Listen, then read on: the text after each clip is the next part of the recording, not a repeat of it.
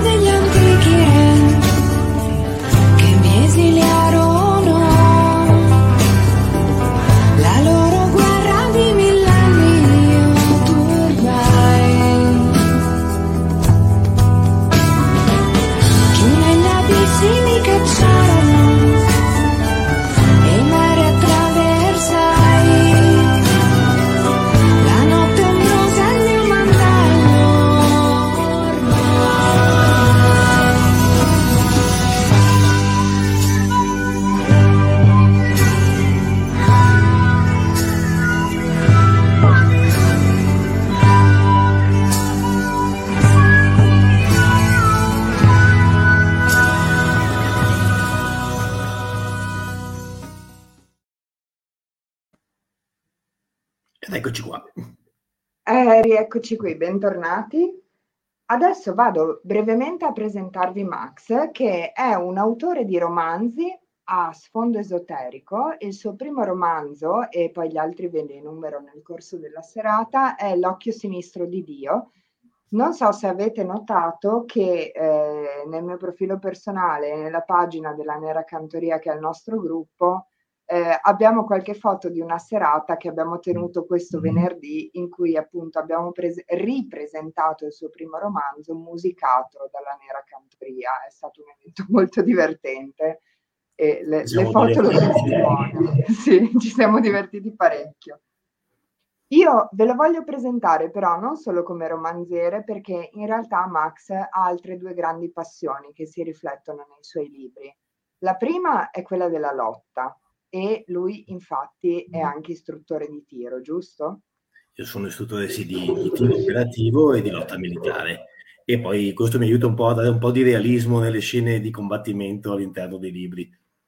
Che infatti sono, sono veramente molto realistiche. A volte andiamo quasi sullo splatter, oserei dire. Eh sì, eh. se usare un eufemismo, a volte si dice un po', permettimi il termine, sangue e merda, è un po' il termine che si dice per questo tipo di libri. Guarda che Facebook ci censura immediatamente, tu non lo sai, ma io sì. È già successo. E oltre a questa passione per il mondo marziale, ha anche la, la passione fin da, fin da ragazzino per l'esoterismo.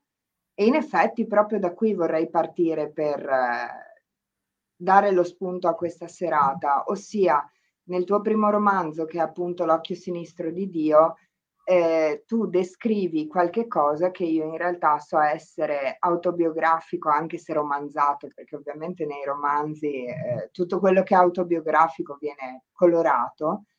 Un'esperienza che tu hai avuto da ragazzo in cui ti sei trovato a confrontarti con una congrega anche abbastanza chiusa in quel del Padovano che hai capito più avanti assomigliare quasi ad una setta e sì. eh, ricordo che tu mi dicesti tante cose che mi hanno detto in quell'ambiente mi sono servite poi come spunto per iniziare il mio cammino personale ma non solo, eh, le ho ricordate più avanti quando ho letto i testi di Castaneda. Assolutamente. Mm, allora, il, mio, il primo libro, senza parlarne troppo, è in buona parte autobiografico e non ho fatto tutto quello che ha fatto l'impiccato che è protagonista, se no adesso sai nelle patrie galere.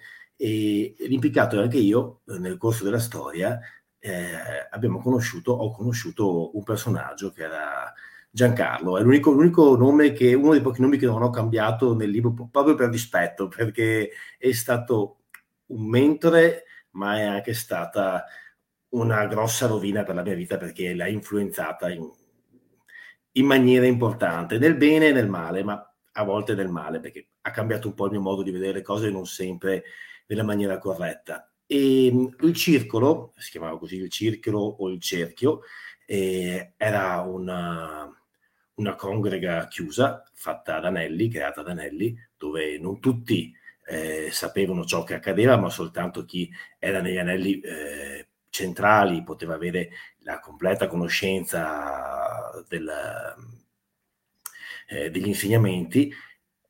Non, parlando, non voglio parlare di tutto quello che succedeva in questo posto, ma concentriamoci eh, su quello che eh, interessa a noi per la serata, ovvero gli esseri inorganici. A un certo punto della mia frequentazione con, uh, con Giancarlo, uh, dove passavamo serate a praticare quella che era riti di magia pratica, eh, riti di, chiamiamolo anche magia sessuale con donne, era un periodo per me della giovinezza in cui volevo sperimentare e, e volevo un po' immergermi a piene mani in quelle che erano anche un po' le, le tenebre e mm, volevo non avere paura di ciò che mi faceva paura. A un certo punto della nostra frequentazione lui mi ha mandato da una donna che poi ho scoperto in seguito essere sua madre, anche se loro non si parlavano, eh, perché avevano preso strade completamente diverse. Questa signora che si chiamava Adele, anche lei è uno dei nomi che ho mantenuto così nella realtà come nella finzione romanzesca, eh, viveva qui sui Colli Ugani e io l'ho frequentata per quasi un anno. Andavo su oh, la cascina dove viveva un paio di volte alla settimana e lei mi ha insegnato quello che poi ho scoperto essere eh, buona parte della, degli insegnamenti di Castaneda, solo che lei eh, non faceva mai riferimento a Carlos, uh, anche se di fatto quelli erano gli insegnamenti di Carlos Castaneda. Mi ricordo ancora la, la prima volta che la incontrai, e questo lo descrivo chiaramente nel libro, eh, mi presentai a lei e lei aprì la porta ed era completamente nuda. E non è che fosse un bel vedere, perché parliamo di una signora di 70 anni, magra, asciutta, ma completamente nuda. Eh. Un, un po' come Donna Florinda, giusto? Sì, sì, sì, esattamente. Un, un po' di corda, un po' di corda. E, ehm, io ero molto imbarazzato, sia per la sua età e sia per la situazione. E lei mi offrì il tè, a un certo punto, vedendo il mio imbarazzo, rovesciò il tavolo per terra, mi puntò il dito contro gli occhi e mi disse eh, che non dovevo avere timore di, timore di nulla, non dovevo avere imbarazzo di nulla perché siamo tutti nudi agli occhi di Dio. Poi cominciò a ridere e mi disse che quello che aveva appena praticato in realtà era una follia controllata, che è lo stesso termine che poi ho ritrovato nei libri di Carlos Castaneda. E la follia controllata altro non è che mh, compiere delle azioni che apparentemente non hanno senso per le altre persone, come eh, descrive Carlos, allacciarsi e slacciarsi le scarpe più volte, fare una piroetta uh, in centro finché cammini uh, tra la folla, per far sì che il tuo punto di unione, quindi la tua percezione, poi magari la spiegheremo meglio, uh, del reale, diventi più fluida. E, e che tu sia pronto anche a viaggiare poi in altri mondi, a praticare quella che è la magia. È molto riduttivo detta così, però io mi ricordo che a volte quando ero più ragazzo, insomma più giovane, giravo per Padova, a un certo punto facevo un urlo in mezzo alla strada per la gioia di mia amorosa che dice che cazzo fai? Io, no, niente. Ah, follia controllata. Anche adesso ogni tanto ho qualche momento di follia controllata, ma da quando sono diventato padre, diciamo che ho ridotto molto la pratica per evitare che mi tolgo la patria potestà. Beh, diciamo, ti ringrazio in- innanzitutto per l'introduzione molto coraggiosa, perché aprirsi in questo senso davanti a un pubblico di spettatori non è mai facile, quindi ti ringrazio per averlo fatto.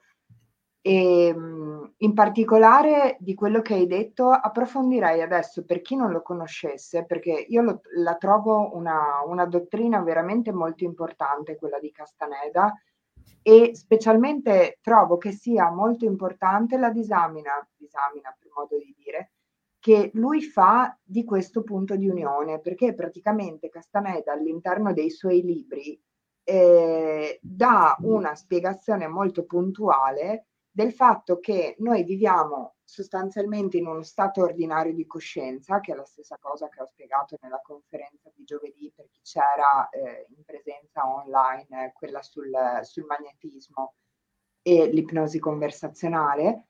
E per uscire da questo stato ordinario di coscienza noi abbiamo sostanzialmente bisogno di uno shock, uno shock che solitamente ci deve essere dato dall'esterno, ma che è molto utile imparare ad autoindursi. Perché eh, lo spiegherai tu adesso a breve, eh, questo punto di unione unisce sostanzialmente i raggi che ci attraversano, ma noi percepiamo solamente quei raggi dell'universo che confluiscono all'interno di questo cerchio in cui si trova la nostra consapevolezza. Quindi se questo cerchio non si espande o non si sposta, noi percepiamo sempre le stesse vibrazioni. Nei, nei, romanzi di Castaneda invece noi sostanzialmente troviamo il modo di spostare questo punto di unione, giusto? Assolutamente. Eh, Don Juan a volte dà una forte pacca sulla spalla a Castaneda e quello basta, ma perché lui è un Nagual, a spostare il punto di unione di, di Carlos Castaneda. E, ehm, la cosa triste è che per gli esseri umani, a parte a volte i bambini, il punto di unione si è eh, fermato per tutti nello stesso, nello stesso, posto. E questa è eh, a causa della società, chiamiamola, perché noi abbiamo, viviamo e nasciamo in un costrutto già, eh, già creato e c'è difficile immaginare e dare eh, un significato diverso alle cose che già vediamo perché ci hanno insegnato che il sasso si chiama sasso, il cielo si chiama cielo, per fare degli esempi molto pratici.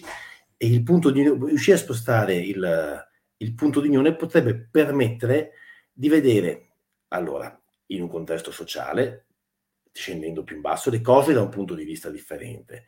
In un contesto di viaggiatore, riuscire a vedere numerosi, i numerosi mondi che creano l'universo. Castaneda, infatti, eh, si è rifatto oh, decisamente alla teoria delle stringhe, anche se adesso non so nemmeno se fosse già stata, uh, ammetto qui una lacuna, se fosse già stata ipotizzata la teoria delle stringhe ai tempi di Castaneda, ovvero il fatto che esistano numerosi universi paralleli, che l'universo sia una cipolla, e, e la possibilità di attraversare questa cipolla con un chiodo fa sì che attraverso il chiodo si possano attraversare tutti gli strati della cipolla e quindi negli altri mondi vedere chi e conoscere chi li abita e magari eh, avere quindi la percezione di persone che hanno un punto di vista o esseri che hanno un punto di vista e una concezione dell'esistenza completamente diversa dalla nostra. Spostare il punto di unione mh, mm, è, come dice Castaneda, uno dei primi traguardi che deve raggiungere, eh, lui prima lo chiama, prima il cacciatore, il cacciatore del sogno, fino a poi man mano che eh, si applica in questa sua ricerca il guerriero e poi il Nagual, si riesce a, a divenire uomo di conoscenza, anche se poi Castaneda non spiega mai esattamente cosa intenda per uomo di conoscenza. Uomo di conoscenza di fatto si può ridurre come un uomo libero, perché è la libertà il messaggio principale che dà, che dà Don Juan e Castaneda. La libertà, una volta abbandonato questo mondo, che è soltanto uno dei tanti, di non venire divorati dall'aquila, che nei miei romanzi, per esempio, era, uh, la chiamava Giancarlo il volto di Dio, da, qui, da lì appunto oh, tutta la cosmologia che io ho creato, ma in realtà diciamo, ho rubato al mio mentore, e, ehm, quindi non venire divorato dall'aquila e essere libero per viaggiare per gli infiniti mondi e libero di conoscere tutto ciò che c'è da conoscere nel, nell'universo.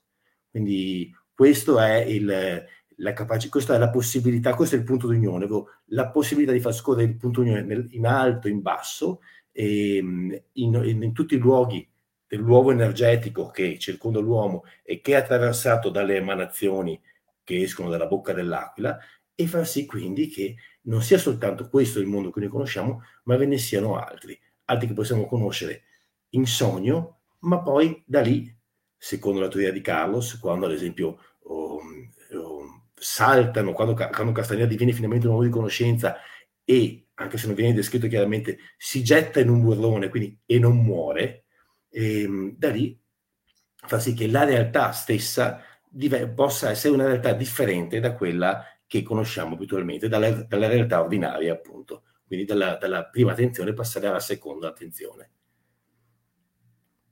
Sì, ricordo bene quel passaggio, mi era piaciuto tantissimo, se non sbaglio nel lato attivo dell'infinito, giusto? Mi sembra di sì, io, io ho letti più volte i libri, non sempre nell'ordine preciso, ma a volte vado a rileggermi dei passi, anche perché c'è da dire che Castaneda è indubbiamente poetico anche nelle descrizioni, nelle, nelle frasi, c'è un libricino che è la ruota del tempo dove sono raccolti tutti i suoi aforismi e a mio avviso non ho nulla da invidiare a grandi poeti, veramente è, molto molto evocativo nella, nelle sue descrizioni e, e rileggendole e puoi trovare un messaggio per ogni giorno, a mio avviso. Sì, e in effetti anche ha dei buoni filosofi perché la costruzione che lui fa dell'universo e dell'uomo eh, non lo so quanto sia aderente alla realtà perché in effetti arriviamo a un punto in cui non possiamo saperlo, però una cosa l'ho riscontrata, che alle volte quando abbiamo un'esperienza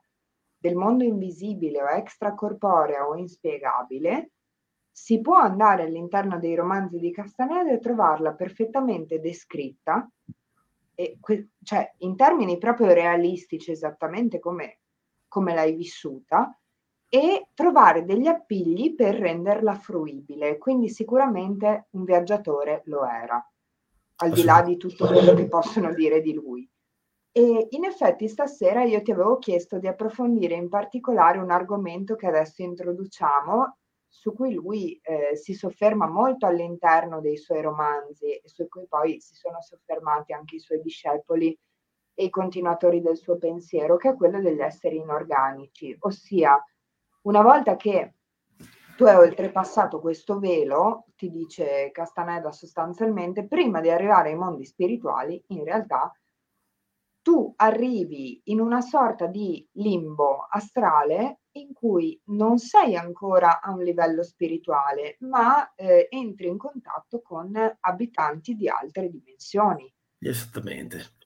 E visto che siamo... Perché lo spirituale lo mette a un livello superiore, ma dice prima di arrivare lì, tu passi, capiterà che tu passerai attraverso questo mondo intermedio in cui vivono altri esseri. Che può essere anche molto accattivante, come lui descrive, perché lui spiega infatti che gli antichi stregoni, eh, Don, Don, Juan, il mentore di Castaneda, infatti divide, fa una grossa divisione tra gli antichi e i nuovi stregoni dove gli antichi stregoni perseguivano il potere fino a se stesso, la manipolazione, quello che potremmo definire la, la stregoneria manipolativa, che ho conosciuto anch'io, che ho praticato anch'io in passato e che conosco, e alla stregoneria che non definirei una stregoneria bianca. Io sinceramente faccio un po' fatica a distinguere bene e male su questa cosa. La stregoneria è comunque sempre il percorso dello stregone un viaggio un po' egoico, a mio avviso, cioè lo stregone è solitario, è, è, è inutile dire che opera per il bene,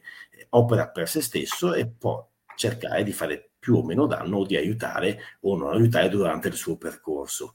Quindi eh, gli antichi stregoni avevano deciso di seguire quella via più egoica e per ottenere eh, maggior risultato avevano scoperto che era la possibilità di stringere patti con questi esseri, gli esseri inorganici. E a mio avviso, e io qui ne parlo un po' nei miei libri, ma è una cosa che mh, di cui sono profondamente convinto, um, poco hanno da invidiare concettualmente e in realtà possono essere sovrapponibili gli esseri inorganici a quella che è tutta la demonologia cristiana. Perché a mio avviso quando si parla di esseri inorganici, questo è, mia, è questo mio pensiero che poi esce da quello della Castaneda, ma a mio avviso oh, quelli che venivano definiti, possono essere definiti a volte demoni, in realtà sono gli esseri inorganici. Se si crede nella cosmologia. Se, se, posso, se, posso, non solo i demoni, nel senso che ci sono tutta sì, una serie di serie di entità. che, che, vengono approcciate molto spesso come fossero delle entità assolutamente buone e che in realtà gli esseri intermedi non, non hanno queste caratteristiche morali, né buone né cattive. Sono semplicemente alieni, non nel senso che siano omini verdi, alieni nel senso di diversi e quindi non, non puoi mai arrivare in completa fiducia e neanche in completa eh, contrapposizione o sospetto, è proprio un mondo a parte. Addirittura in una sua conferenza, sono andato a leggermi, lui spiega anche che a volte gli esseri inorganici hanno la capacità di assumere le sembianze dei nostri defunti. E questo sono parole di Castaneda. Quindi quando a volte vieni in contatto con una creatura che è, ricorda un tuo caro estinto, adesso non voglio disilludere tut, tutt'altre culture, dalla, dalla, dalla santeria, dall'udo e quant'altro, ma Castaneda sosteneva che questi fossero, non fossero altro che esseri inorganici. Comunque, tralasciando questo, gli antichi stregoni quindi stringevano patti per ottenere il potere personale. I nuovi stregoni invece, e quindi Castaneda stesso, consigliavano di ignorarli, e di eh, a volte poter utilizzare, poter utilizzarli come capita con l'emissario del sogno. L'emissario del sogno è una entità che nei libri di Castaneda appare come una, un globo luminoso che ti accompagna attraverso il mondo del sognare. E, ehm, tuttavia, oh, Castaneda e Don Juan mette in guardia uh, il suo discepolo e gli altri discepoli, la Gorda e tutti gli altri, del fatto che quando sono all'interno del mondo del sogno, gli esseri inorganici tendono, hanno la tendenza a cercare di imprigionarti in quel mondo. E quando tu sei imprigionato in quel mondo, lo sei anche nel mondo reale. Ora, capire se questo si concretizza nella, nella sparizione fisica della persona o in un coma apparente, questo non, non c'è dato sapere, ma il mondo del sogno è raffigurato come eh, un luogo giallognolo e spugnoso, un, lu- un luogo però che man mano può eh, prendere la forma dei tuoi desideri, è in realtà un luogo prigione. Quindi ehm, Castaneda e i nuovi stregoni sostengono che gli esseri inorganici va, non vanno assecondati, però possono essere utilizzati perché ad esempio oh, come alleati. Questa è, un, è, un'altra famiglia degli esseri inorganici perché eh, la bellezza dei libri di Castaneda è che dice tante cose e poi, considerando che lui stesso dice che alcune cose se le ricordate anni dopo perché le aveva vissute nella seconda attenzione, quindi non si ricordava la mazza all'inizio, ha dovuto avere una reminiscenza in seguito, quindi alcune, a volte si smentisce nei libri, dice altre cose, comunque degli esseri inorganici erano all'interno della zucca vuota che eh, Don Juan teneva attaccato alla bisaccia ed erano i suoi alleati, se ricordo bene era una pantera, un parallelepipedo gigantesco e in una notte di terrore tra l'altro vengono liberati, Juan terrorizza e si fa delle gran risate, terrorizza Castaneda che li vede eh, girare attorno alla casa, uh, c'era quest'uomo gigantesco con gli occhi grandi che lo fissa, uh, quindi eh, in quel caso lì però erano stati utilizzati ancora una volta per spostare il punto di unione di Castaneda, per farlo talmente terrorizzare che il suo punto di unione fosse flessibile. Quando non utilizzava le droghe, che nel primo romanzo le avevano utilizzate molto di più, utilizzava appunto il terrore, la, la paura. Um, mi ricordo ancora, cioè, in uno, dei libri eh, raccontano sono persi per le colline, stanno camminando e a un certo punto oh, c'è del vento che scuote i cespugli, che sembra una cosa totalmente eh, innocua, però eh, domani fanno notare che questo vento li sta seguendo e quel vento non è un vero e proprio vento, quindi passano la notte a scappare da questo vento fino a quando poi eh, Castaneda si ricopre di ramoscelli per mimetizzarsi eh, in modo che questo vento, che in realtà è il potere, non lo, venga, non lo venga a rapire. Quindi la, la, presenza degli esseri inorganici e del potere ehm, non è soltanto nei sogni della cosmologia di Castaneda, ma è presente anche, può essere presente anche nella realtà. E, ehm, c'è un aneddoto, che questo qui fuoriesce un pochino da, da Castaneda, lui, ehm, una delle, ehm, delle, tecniche che lui eh, insegna per eh, spostare il punto di unione e poi anche sfuggire all'aquila una volta che si sarà morti, quindi divorati dalla, da, da, questa creatura, è la ricapitolazione. La ricapitolazione vuol dire se possibile, sdraiarsi in eh, una bara, una cassa, eh, farsi chiudere all'interno e ripensare a tutta la propria vita ehm, in modo da creare, un, rivivendo le stesse emozioni, in modo da cre- creare un simulacro di se stessi che verrà divorato al tuo posto quando tu morirai. È una cosa che quindi va ripetuta negli anni perché ovviamente le esperienze aumentano.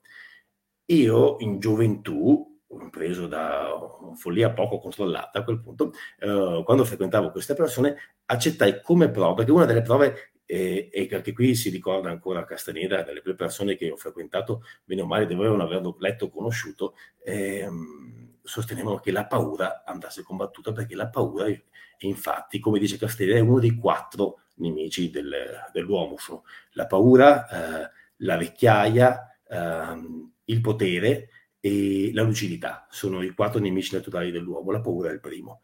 E quindi per vincere la paura io ho accettato di farmi seppellire in una cassa eh, sotto, non a due metri, a un e mezzo di terra, però l'hanno inchiodata e sono rimasto lì mh, mm, non, non, tutta la notte, però quattro ore che mi sono sembrate, penso, una vita intera. Quello che mi è successo in quelle quattro ore è comunque significativo perché in ogni probabilità eh, io sono, ho perso un po' i sentimenti, che diciamo che il mio punto di unione si è sicuramente spostato, eh, qualcun altro potrebbe dire semplicemente ti stavi cagando addosso, avevi paura, ed è vero, sì, però questa cosa ha fatto spostare il punto di unione e io ho sentito delle voci e mi era stato detto che avrei sentito delle voci. E quelle voci, secondo non la cosmologia castanediana, ma la cosmologia delle persone che conoscevo, erano le voci che poi mi avrebbero sussurrato dei segreti. Però qui entriamo dentro un, un altro punto di vista. Era per dire che ehm, la presenza degli esseri inorganici che poi ampliando l'orizzonte possono essere gli spettri, ampliando l'orizzonte possono essere qualunque altra cosa, è costante e a mio avviso rende anche un pochino più bella la vita, perché piuttosto che credere che siamo soltanto noi qui, che l'unico problema sia il telefono che deve fare l'aggiornamento e domani mattina il lavoro alle 7 del mattino, io credo che pensare che ci sia qualcosina di più eh, dia un po' più di significato alla vita in sé sono un po', un po' divagato, però volevo rendere il concetto. No, no, non hai divagato affatto e io capisco che per gli ascoltatori il, il tema che affrontiamo stasera possa dare spunti che secondo me possono essere anche molto personali, perché eh, nella mia vita ho ascoltato tante storie e ho vissuto anche io in prima persona tante cose. È ovvio che quando bussi a una porta, prima o dopo la porta si socchiude, no? E ho ascoltato tante storie, tutte avevano caratteristiche simili. Per esempio, che ne so, mi sono svegliato di notte, credevo di essere sveglio, ma non riuscivo a muovermi e non riuscivo a urlare. E anche se provavo a muovere il braccio, il braccio non si alzava, il cosiddetto impietramento, no? E ai piedi del mio letto vedevo delle figure nere, questa non è una follia. Credo che negli anni me l'abbiano riferita almeno 15 persone con gli stessi connotati. Quindi fa parte in qualche modo di un immaginario. Oppure ero all'interno di un sogno, credevo di stare sognando mia nonna quando all'improvviso il volto si è trasformato e ho capito che non era mia nonna, ma era qualcuno che mi stava parlando e mm. mi sono svegliato terrorizzato. Oppure ho passato eh, un sogno in cui ho creduto di parlare tutta la notte con uno che era lì su una bancarella di un mercato e in realtà poi mi sono reso conto che era un sogno lucido e stavo vivendo qualcosa che aveva i connotati del reale. Ecco, tutte queste esperienze che noi non sappiamo come catalogare, non lo so neanche io, eh, e credo che non lo sappia neanche tu, Max in realtà eh, hanno dei connotati molto simili e con più persone parliamo e più ci accorgiamo che hanno dei connotati che veramente fanno parte di un immaginario quasi archetipico, direi, perché le esperienze nel mondo del sogno con questi esseri inorganici sono bene o male tutte abbastanza uguali e eh, c'è in particolare un essere che a me ha sempre affascinato nei romanzi di Castaneda, che era lo sfidante della morte. Mm. Sfidante della morte viene... Che era, era, un antico stregone, se non sbaglio, che era, era riuscito a, a, tessere, eh sì, che era riuscito a tessere un'alleanza con questi esseri a uscirne vittorioso perché e vince della vecchiaia, uno dei nemici, uno dei nemici della, dell'uomo. Mi pare che compaia nel dono dell'aquila lo, lo sfidante della morte, se non ricordo male. E, ehm, sì. Mi pare di sì, mi pare di sì perché l'ho, l'ho riletto non troppi anni fa, il dono dell'aquila, mi sembra che si parli dello sfidante della morte. Sì, infatti lì quando Castaneda lo vede, mi pare che lo incontrino all'interno di una chiesa, tra l'altro, quando lo vede, e viene scosso internamente, ma perché percepisce che è, è, un qualcosa che non è di questo mondo, anche se è di questo mondo. E, ehm, e tornando agli esseri inorganici, eh, qual è la differenza, a parte la corporeità, tra gli esseri organici e gli esseri umani? Entrambi sono dotati di un uovo di energia. Eh, secondo Castaneda, ma non solo, perché eh, in molte culture c'è il concetto che l'essere umano sia avvolto da un uovo di energia e questo uovo di energia eh, eh, sia quello che poi gli consente ehm, anche le attività, tra virgolette, chiamiamole extrasensoriali, gli dà ecco, quel, quella, quella, parte magica del, dell'essere umano. E anche gli esseri inorganici hanno questo uovo di energia. La differenza è che entrambi le uova di energia hanno una piccola fessura da questa fessura l'energia fuoriesce costantemente ed è il motivo per cui gli uomini prima o poi muoiono, perché l'energia pian piano si dissipa, si consuma. La differenza con gli esseri inorganici è che il foro di uscita è minuscolo, quindi anche loro non sono eterni, però hanno una vita lunghissima, una vita millenaria. Ed ecco il perché gli antichi stregoni volevano carpirne il segreto. E in realtà, non avendo capito quello che era l'estremo concetto di libertà, che non era tanto mantenere questa vita in eterno, perché questa vita, bene o male, per quanto tu possa essere un viaggiatore del sogno, ti vincola, era abbandonare questo corpo, ma con la tua consapevolezza. Perché tornando al concetto, alla cosmologia castanediana, secondo lui, l'aquila, questa enorme creatura, genera dalla bocca i filamenti che creano ogni cosa, quando queste cose cessano il ciclo vitale, ritornano come sfere di energia alla bocca dell'aquila che li divora e ciò che eri, le tue emozioni, le tue conoscenze, le tue passioni, i tuoi amori, svaniscono. Lo scopo dello stregone è far sì che alla morte questa sfera di energia, la tua consapevolezza sia libera, sfugga all'aquila e tu possa vedere tutto ciò che c'è da vedere, quindi tu sia veramente libero. E, ehm, oltre a questo l'essere umano però ha un'altra sfiga, diciamo così, perché Castaneda eh, parla di queste creature perché gli esseri inorganici possono essere alleati, ma molti esseri inorganici sono nemici dell'umanità, ma non nemici perché ci vogliono del male, semplicemente ci considerano come noi possiamo considerare il bestiame. E mm, ne parla quando parla dei los voladores, eh, coloro che volano. Uh, Castaneda nei libri non ne parla, ne, non mi pare perlomeno, eh, non l'ho mai trovato, però ne parla nelle conferenze. Ne ha parlato nelle conferenze, in qualche saggio. Uh, los voladores sono creature che volano, e che divorano l'uovo energetico dell'essere umano, fino a renderlo una piccola pozzanghera ai piedi, quindi la luminescenza dell'uovo se ne va.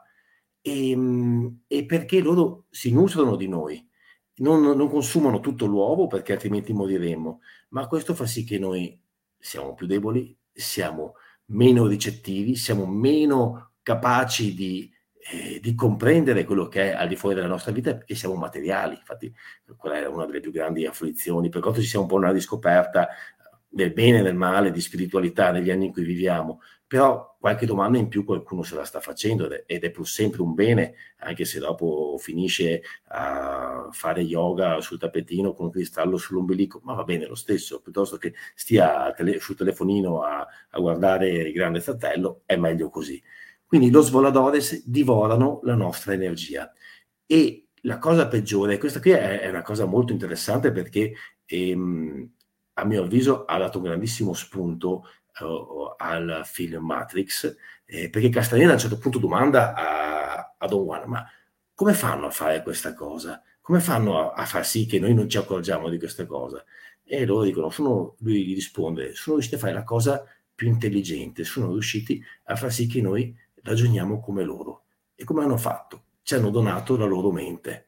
E la loro mente, e qui si fa un passo indietro, è quella mente ehm, possessiva, quella mente di eh, colui che ha um, tre pesci e gliene basta uno ma li mangia tutti e tre perché eh, non vuole lasciare agli altri, li vuole tutti quanti per sé, è la mente possessiva collegata al cervello rettiliano che fa parte nostro, del nostro emisfero, appunto la parte più bassa è il cervello rettiliano, e, e fa sì che noi ragioniamo come queste creature.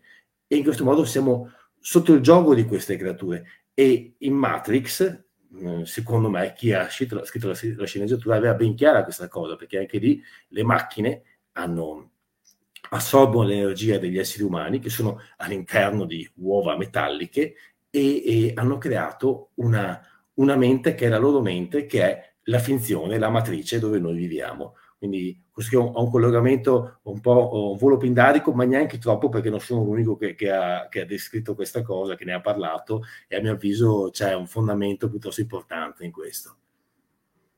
Hm. Assolutamente sì. E io a questo punto, eh, essendo partiti dal principio dall'occhio sinistro di Dio e dalla congrega in cui tu, tu ti sei trovato in gioventù, e poi avendo approfondito la matrice spirituale che, che informava in qualche modo questo sapere, eh, ho visto però nei tuoi libri, che sono, ricordiamolo, L'occhio sinistro di Dio, I morti non sanno nulla e le leggende sparano prime, eh, all'interno di questi libri in realtà tu hai condensato nel, nel, bel mezzo di un percorso, scusami se non dico alla fine, ma io credo che il percorso non abbia fine. Nel bel mezzo di un percorso tu hai condensato tutto quello che avevi studiato e capito nel frattempo e hai dato corpo ai tuoi esseri inorganici che compaiono all'interno delle vite dei protagonisti. Sì, in tutti e tre i romanzi. Eh sì, mi viene in mente il tormentatore, il sinistro, ci vuoi parlare un attimo? Sì, allora... Tu hai dato vita e quali connotati hai scelto di mantenere e quali invece sono frutto della tua ricerca del tuo lavoro? Assolutamente, allora, senti tutta la trama. Eh, nel primo libro, che è il libro per me più importante perché è autobiografico, eh, l'impiccato ragazzino rimane appeso a un albero tra la vita e la morte. E lì, tra la vita e la morte, una, un'entità, un essere inorganico rimane imprigionato nella sua mente. Eh, perché, e che mi sono rifatto a una frase non mia, gli dei vivono nella mente degli uomini e quest'essere rimane imprigionato nella mente del, dell'impiccato e pian piano ne scrive il libro della storia, quindi influenza le, le sue decisioni, le sue azioni, il suo percorso. C'è di più, eh, visto che come tutti gli esseri inorganici è attratto dalle forti emozioni, e qui si potrebbe aprire una parentesi andando a, andando a, a sfiorare il tema dei rettiliani, andando a sforare il, il tema delle, dei sacrifici eh, delle, delle, delle, piramidi aztechi, quant'altro, insomma, il sangue, il sesso e la violenza attirano oh, Raus Galdar, che è questo mostro che vive dentro l'impiccato, che ha la forma di un lupo antropomorfo. E quando l'impiccato è in difficoltà, quando l'impiccato è nella merda fino al collo, bene o male, e da scaldare il mostro interviene, non tanto perché voglia bene all'impiccato, ma quanto perché il suo scopo finale è prendere il corpo dell'impiccato, lo vuole, lo vuole per sé, e quindi deve tenerlo in vita. E in più di un'occasione durante il primo libro, l'impiccato che non è mai in realtà una brava persona perché sempre combattuto tra luci e ombre, è un egoista, uh, ha, la pie- eh, quella che potremmo chiamare la pietas di Enea, nel senso cerca di far del bene, però poi alla fine fa solo gran casini il più delle volte. Però quando è nella, nella cacca fino al collo, il demone, chiamiamolo così, l'essere inorganico, prende il sopravvento e agisce per suo conto. Questa cosa poi ehm, vi è anche eh, nel secondo libro dove si scopre che c'è un altro essere inorganico, bene o male, che è, eh, abita um, il corpo di Tobebe. Tobebe è nel, nel, il villain, chiamiamolo, del secondo libro, che è il capo della Black Axe, la mafia nigeriana. E personaggio che tra l'altro io ho conosciuto perché è un, altro che, personaggio che ha fatto parte della mia vita, era la persona che procurava delle cose a Giancarlo, diciamo così, senza spiegare cosa procurava, e, e, in Tobebe abitava Bacalau, uh, un demone eh, africano che lo possedeva dandogli forza e resistenza. Lì c'è una sorta di accordo, tacito accordo, perché eh, Tolebe faceva il male e quindi Bacalao era già soddisfatto di per sé per questo. E poi si pa- pa- pa- arrivando all'ultimo romanzo che ho scritto, le leggende sparano per prima, e qui vi è una storia un po' articolata, sempre a Padova, perché tutti i romanzi sono ambientati a Padova, un po' perché sono pigro, non ho voglia di studiare altre città, un po' perché amo molto la mia città e mi è più semplice farli muovere nelle strade che conosco. E, ehm, Se ti posso interrompere, io ho vissuto tantissimi anni altrove, ma ogni volta che tornavo a Padova eh, ma dicevo, torno... ma come Padova non ce n'è perché è ancora vivibile. Sì, sì, ma poi insomma ci siamo affezionati, dai. Sì. Leoni di pietra e caffè senza, esatto. tanto senza nome. Il caffè senza porti, il leoni di pietra, il nostro esatto. orologio astronomico.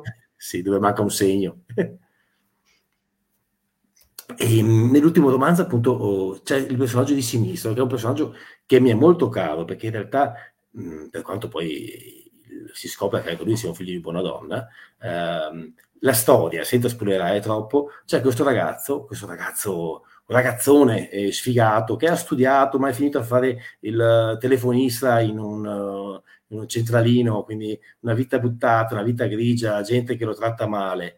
E a un certo punto si ricorda che quando era piccolino, come tutti quanti noi avevamo il mostro sotto il letto o l'amico immaginario, lui aveva uh, un amico che era la sua mano sinistra che lui faceva parlare. Cioè, questa cosa qui tra l'altro mi è venuto fuori perché io per mia figlia ho creato dei personaggi con le mani che sono Topino e, e Dottor Lumaca. Quindi giocando con questa cosa ho pensato a, questo, a questa creatura. Quindi ehm, eh, Simone ricomincia a parlare con la sua mano sinistra, che comincia a dargli dei consigli. E a un certo punto, eh, per seguire la storia, non si capisce più se è la mano che parla o è sinistro che la fa parlare, perché, eh, eh, o è Simone che la fa parlare, perché sinistro, il nome della mano, pian piano lo porta verso una strada, verso un obiettivo, che è sempre un po' più oscuro, perché lo conduce a riprendere in mano la sua vita, a farsi rispettare, però poi lo porta in un vortice, un vortice di violenza, si, dove anche lì si scontrerà con un'altra persona che è in, in un modo o nell'altro è collegato a un essere inorganico, che è la figura del morto, ovvero un vecchio criminale in pensione che era al tempo oh, considerato la mannaia della criminalità, ovvero lui era il morto, ovvero colui che doveva intervenire quando qualcuno sgarrava dalle regole criminali. Per farlo si recava al cimitero maggiore, mangiava della terra al cimitero, i suoi occhi diventavano bianchi, qualcosa che non era umano entrava in lui, ancora lì il concetto della possessione, in questo caso voluta, eh, e anche qui è un essere inorganico che ogni tanto si vede, che ha le forme classiche tra l'altro della morte, e poiché sinistro, insieme ad altre persone, poi andrà a violare le, quelle che erano oh, le regole non scritte delle leggi criminali, non far male ai bambini, non far male alle donne, quindi le classiche regole del criminale onesto, oh, queste due creature verranno a scontrarsi, quindi in realtà alla fine saranno esseri inorganici che si spaccano le chiappe a vicenda, in poche parole. Molto, molto, costruttivo. Io a, a, questo punto però, per chi è arrivato fino a qui nella diretta e non siete pochi, eh, vorrei farti una domanda che eh, non abbiamo anticipato dietro le quinte, ma mi è venuta in mente adesso. E credo che sia una cosa sulla quale sicuramente hai riflettuto anche tu, ossia questi esseri inorganici, che rapporto possono avere con le psicosi dell'uomo? Nel senso, tu credi, ti sto chiedendo semplicemente quello che pensi tu, quello su cui hai riflettuto, cioè le psicosi umane hanno magari una, una causa che si trova in questo mondo astrale, in questo limbo astrale e nel, eh, come si può dire, mh, mm, nell'interferenza uh-huh. di queste entità con la nostra mente, oppure queste creature in realtà non esistono e sono semplicemente un frutto di alcune nostre psicosi. Guarda, ti ringrazio per la domanda perché in realtà è una cosa a cui ho pensato molto e l'ho scritta anche nel secondo libro, perché il secondo libro, che è stato un po' più sfortunato perché è uscito in piena pandemia, quindi non è stato promosso e quant'altro. È, ne so qualcosa. Eh, sì. Le grotte del tempo è uscito in piena pandemia, secondo eh, me L'avrei presentato ovunque e non potevo. Ci sono sofferenze, però vabbè, le cose vanno come devono andare. E c'è un momento in cui l'impiccato, come il povero Castaneda, eh, visto che ha fatto delle cose che non ricorda e ricorda col tempo, perché nonna Adele eh, gli dava dei, dei tè evidentemente corretti pesantemente, a un certo punto si ricorda di una scena. Quando lui bussa alla porta di nonna Adele, cominciano a parlare e nonna Adele gli parla proprio di questa cosa qua. Ma tu, gli dice, ma tu non credi che, eh, non, non hai capito che forse a volte quello che accade nel mondo non è soltanto causa degli uomini, o meglio è causa del fatto che gli uomini hanno lasciato, aperta, cer- hanno lasciato aperte certe porte. Non, sono, non, pensi che siano a volte gli esseri inorganici che prendono possesso quando vedono delle passioni, quando vedono dei, delle, dei tormenti, prendono possesso dell'uomo e gli fanno compiere gli atti più turpi che in realtà possiamo vederla come una totale eh, un abbandono di volontà ma, e, una giustificazione, ma non è proprio così. E a un certo punto, quando l'impiccato deride questa cosa, Donna Adele dice: Vai a vedere chi c'è alla porta. E l'impiccato sente bussare alla porta. L'impiccato si gira, apre la porta e davanti a lui compare una donna vestita da sposa con la faccia macilenta, senza le orbite, senza gli occhi, che, che lo guarda. Il peccato ci rimane un po' di merda, chiude la porta e Donna Adele dice, vedi, quella era la mia malinconia. Eh, per dire che le emozioni a volte sono corporee e a volte o siamo noi, adesso qui divago ancora un po', che come larve creiamo esseri inorganici, o sono gli esseri inorganici che attratti da noi, dalle nostre mancanze, dai nostri dolori, vengono e poi divengono compagni di viaggio nel bene e nel male. E per quello si dice che tante volte ricommettiamo gli stessi errori. Forse li ricommettiamo perché abbiamo gli stessi esseri che ci sussurrano all'orecchio. E quindi il cerchio piatto del tempo, l'eterno ritorno di Nietzsche, eh, è lì anche perché creature che vivono le stesse nostre mancanze, eh, le stesse nostre problematiche, ma hanno una percezione un po' più ampia, sono lì, sono lì vicino a noi. Eh, magari perché anche loro ne hanno bisogno, perché si nutrono di noi e noi a volte ci nutriamo del ripetersi di un qualcosa che forse non ci fa bene, ma su cui ci adagiamo. Quindi sì, l'ho affrontata ed è una cosa che tra l'altro mi, come pensiero mi tormenta, quindi sì, è, è all'interno dei miei pensieri. Eh sì, anche perché nelle, nelle speculazioni magiche più moderne noi abbiamo tutta una, una parentesi che si è aperta sulle larve, sulle forme pensiero, su questi esseri inorganici che sarebbe la nostra stessa mente, il nostro stesso magnetismo, la nostra stessa energia a creare e in qualche modo a dissociare dalla nostra forma energetica fino a renderli quasi indipendenti da noi perché non sono più in contatto con il nostro nucleo di consapevolezza. Quindi abbiamo tutte teorie di questo tipo che poi eh, va a vedere se saranno mai dimostrate o dimostrabili, però comunque un, un dibattito in questo senso si è aperto.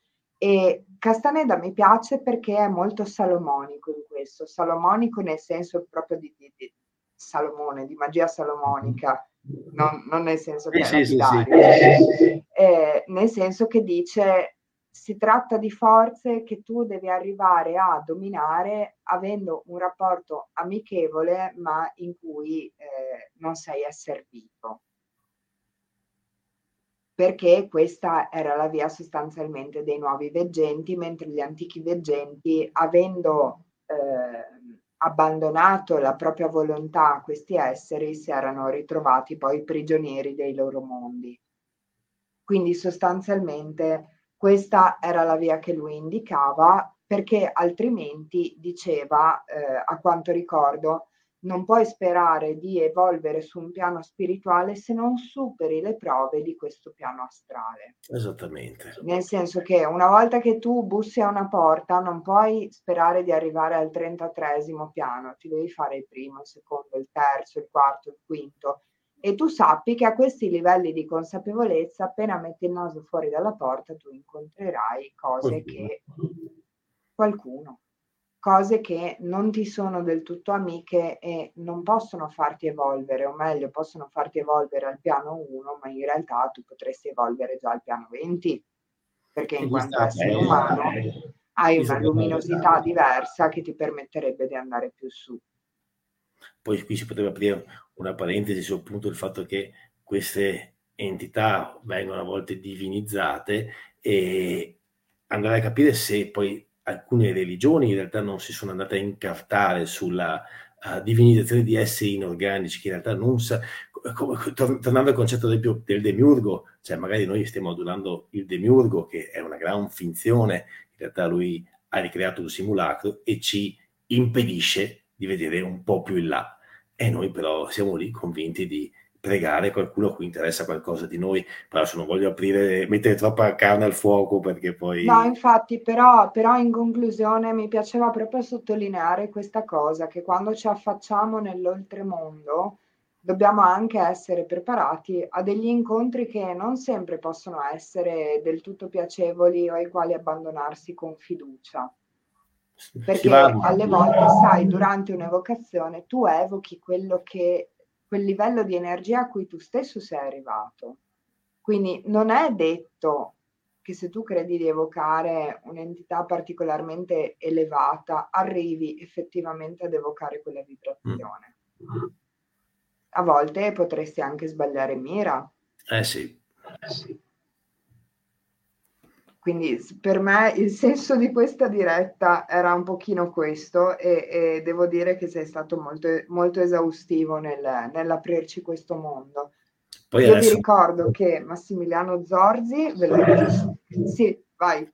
No, no, niente, volevo dire, visto che siamo verso Halloween, adesso invito tutti allora a andare per cimiteri, mettersi lì e aspettare qualcosa, insomma, un po', un po di, di grungio, mettiamolo dentro questa diretta, dai, un po' di brivido. Eh si aprono le porte verso Halloween. Assolutamente. Assolutamente. Io vi ricordo che Massimiliano Zorzi ha scritto tre libri che trovate su tutte le librerie online e anche nelle librerie fisiche, che sono L'occhio sinistro di Dio, eh, I morti non sanno nulla e Le leggende sparano per prime. E poi vi ricordo che fra due settimane saremo qui con un grande ritorno, Sopedet, che ci parlerà della magia nell'antico Egitto. Un grande ritorno perché nel frattempo la cara Gwendalina ha avuto un bambino e finalmente sta uscendo dal guscio e ritorna con noi per condurci nuovamente nell'antico mondo egiziano. Max, io ti ringrazio, è stata veramente una bella diretta e devo dire una cosa agli ascoltatori che stasera dopo la disavventura che ho vissuto nella consegna con l'editore, il pensiero di tornare da voi mi ha sollevata, quindi vi ringrazio di esserci sempre. Ciao a tutti, un abbraccio. Grazie Max. Se avete domande scrivetele ora o mai più perché nel, fr- nel frattempo io sto facendo partire il meteorite di chiusura. Tutti timidi oggi, penseranno un sacco. Abbiamo avuto domande.